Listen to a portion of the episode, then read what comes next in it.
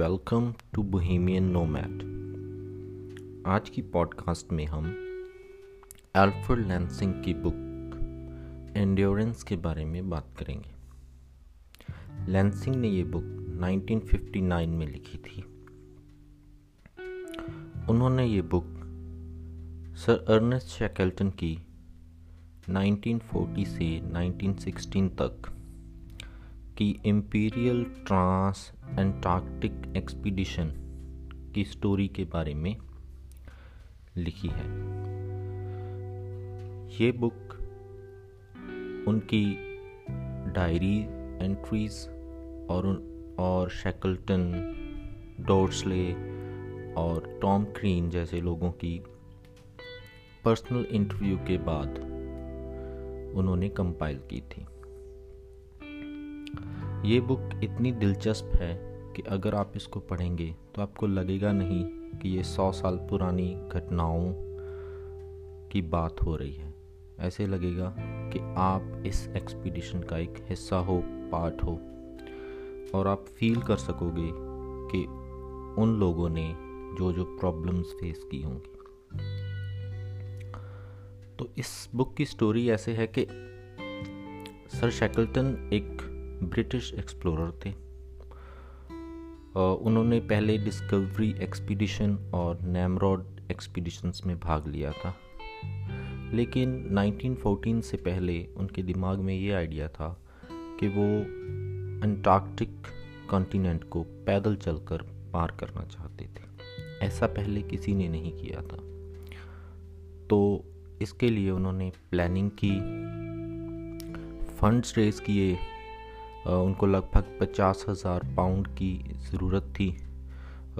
तो कुछ आर्काइव ये कहती हैं कि उन्हें इससे ज़्यादा अमाउंट मिल गई थी और कुछ का कहना है कि उनके पास पैसे की कमी थी।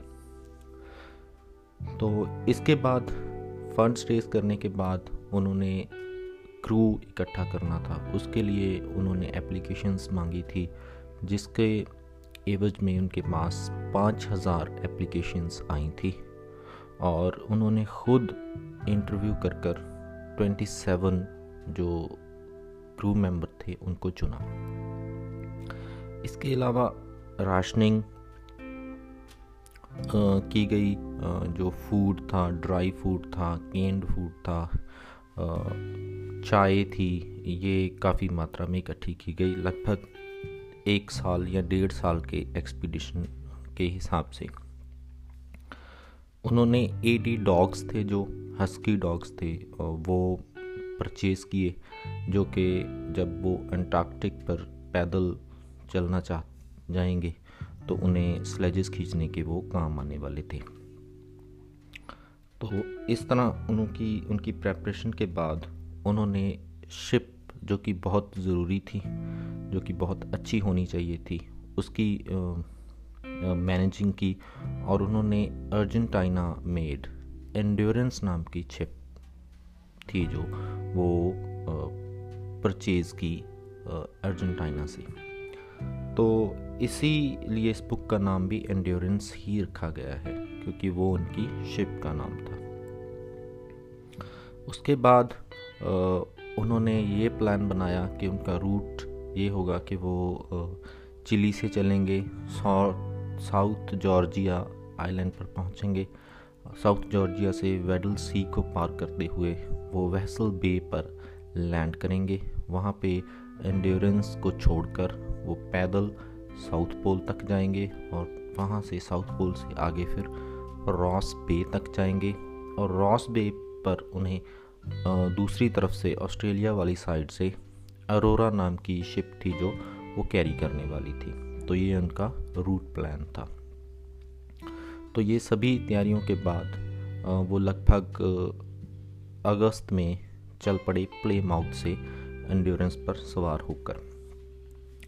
अभी वो रास्ते में थे कि उन्हें पता चला कि उनका एक क्रू मेंबर बढ़ गया है, क्योंकि एक छुपकर आदमी जो इंटरव्यू में फेल हो गया था वो शिप में कहीं शिप गया था और वो, क्योंकि वो एक्सपीडिशन पे जाना चाहता था। तो जब उसको शेकल्टन के सामने लाया गया तो शेकल्टन ने उसको कहा कि अब तुम आ तो गए हो, लेकिन अब कभी ऐसा समय आया कि हमें एक दूसरे को काट कर खाना पड़ा। तो सबसे पहले हम तुमको काटेंगे। और इस पर वो जो नौजवान था, वो मुस्कुराया और शैकल्टन भी मुस्कुराई और इस तरह वो ग्रुप का मेंबर बन गया। तो इस तरह से वो लगभग पाँच नवंबर को साउथ जॉर्जिया आइलैंड पर पहुँच गए। साउथ जॉर्जिया थोड़े दिन रुकने के बाद, सप्लाईज़ को फिल इन करने के बाद वो वहाँ से चले और अब वो वेडल सी में थे, जो कि जहाँ पे कि बर्फ़ जम जाती है अक्सर ही सी के ऊपर वाले सरफेस पर। तो अब एंडोरेंस चल रही थी वेडल सी में। और लगभग वो डेढ़ दो महीने तक चलती रही। लेकिन दिसंबर के लास्ट वीक जाकर शिप थी जो वो बहुत ज़्यादा सख्त बर्फ़ थी जो उस पर चली गई। उसके बाद शिप थी जो उसकी जो गति थी वो बहुत स्लो हो गई और वो धीरे धीरे आगे बढ़ते रहे फेबररी तक। लेकिन फेबररी में जो बर्फ़ थी वो बिल्कुल ही उसने शिप को अपने अंदर दबोच लिया। अब शिप को उन्होंने पहले तो कोशिश की खुद बर्फ़ को हटाकर जगह बनाने की, लेकिन बर्फ़ इतनी बड़ी मात्रा में थी कि उसको साफ़ नहीं किया जा सकता था। शिप के लिए रास्ता बनाना मुश्किल था। तो मार्च में शेकल्टन ने ये प्लान बनाया कि अब हम रुकेंगे यहीं शिप में ही छः महीने के लिए अब ये हमारा घर होगा। हम कहीं नहीं जाएँगे जब तक ये बर्फ़ नहीं चली जाएगी। तो मार्च से लेकर सितंबर तक जो होता है वो साउथ पोल पर सर्दी का मौसम होता है। उस सर्दी के मौसम में जो रात है वो सतारह अठारह घंटे तक लंबी हो जाती है और पाँच छः घंटे के लिए जो रोशनी आती है वो भी बहुत कम होती है। तो ऐसे में शकल्टन सोच रहे थे कि उनके जो क्रू मेंबर हैं, उनके दिमाग पर बहुत असर पड़ेगा, क्योंकि कम रोशनी की वजह से ब्रेन है जो वो पूरी तरह से काम करना बंद कर देता है। तो ऐसे पहले भी कुछ इंसिडेंट हुए थे, जिसमें लोग पागल हो जाते हैं जब उनको सही प्रॉपर रोशनी सनलाइट नहीं मिलती है। तो शैकल्टन ने अपने आदमियों को स्ट्रिक्ट रजीम दिया। कि वो रूटीन के काम करेंगे डेली शिप की सफ़ाई होगी पूरा पूरा दिन काम करेंगे। वो फुटबॉल खेलते थे, बर्फ़ पर जाकर। गाने गाते थे, गाने सुनते थे। उनके पास एक स्पीकर और माइक्रो फ़ोन था, जिसके ऊपर वो सॉन्ग्स सुनते थे। वो कंपटीशन करते थे अलग अलग तरह के जैसे कि प्ले करना एक्टिंग करना ममिक्री इवन क्लोदिंग के कंपटीशंस उन्होंने ऑर्गेनाइज किए। तो इस तरह लगभग छः महीने वो वेट करते रहे बर्फ़ के पिघलने की और एंड्योरेंस के रिलीज़ होने की।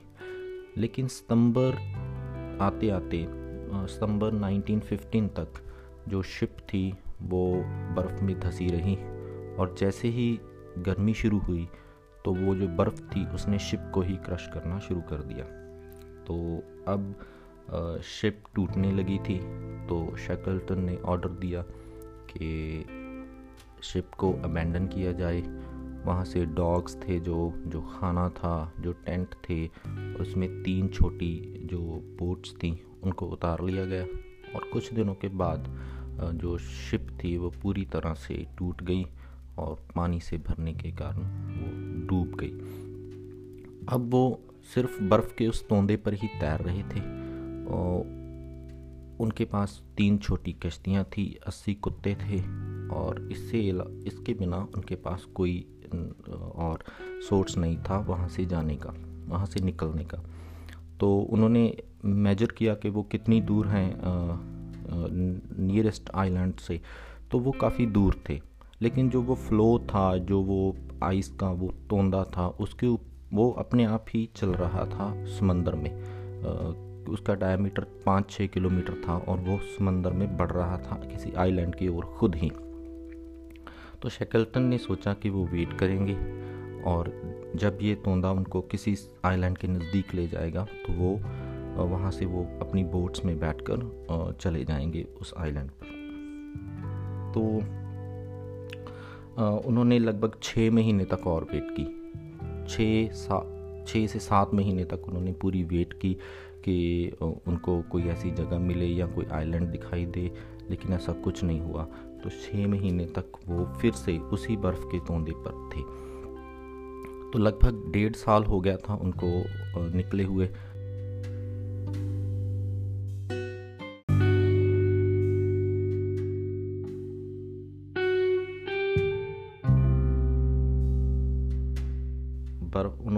फ़ैसला किया कि अब वो नज़दीक का जो आइलैंड है, जो कि वहाँ से लगभग 100 मील था 160 किलोमीटर दूर था एलिफेंट आइलैंड वहाँ तक वो अपनी बोट में जाएँगे क्योंकि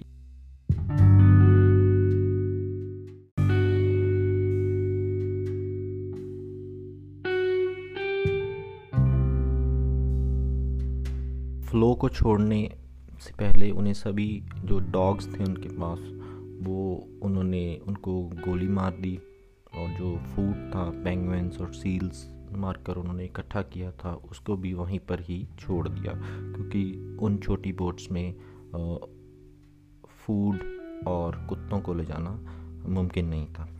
तो वहाँ से चले वो सात दिन तक लगभग रोइंग करते रहे, बिना कुछ खाए पिए इवन इतनी कोल्ड में और इतनी बड़ी बड़ी लहरों में इवन वहाँ पे जो हवाएँ थी, वो भी बहुत तेज़ चल रही थी। तो सात दिन इस तरह से जद्दोजहद करने के बाद वो एलिफेंट आइलैंड पहुँच गए। लेकिन एलिफेंट आइलैंड पहुँच एक प्रॉब्लम थी कि वहाँ वो अनइनहेबिटेड आइलैंड है। और वहाँ पे जो उनको रेस्क्यू करने के लिए कोई नहीं आने वाला था और ना ही उनके पास ऐसे इक्विपमेंट थे जिससे कि वो कोई सिग्नल भेज सकते या बता सकते कि हम यहाँ पे फंसे हुए हैं।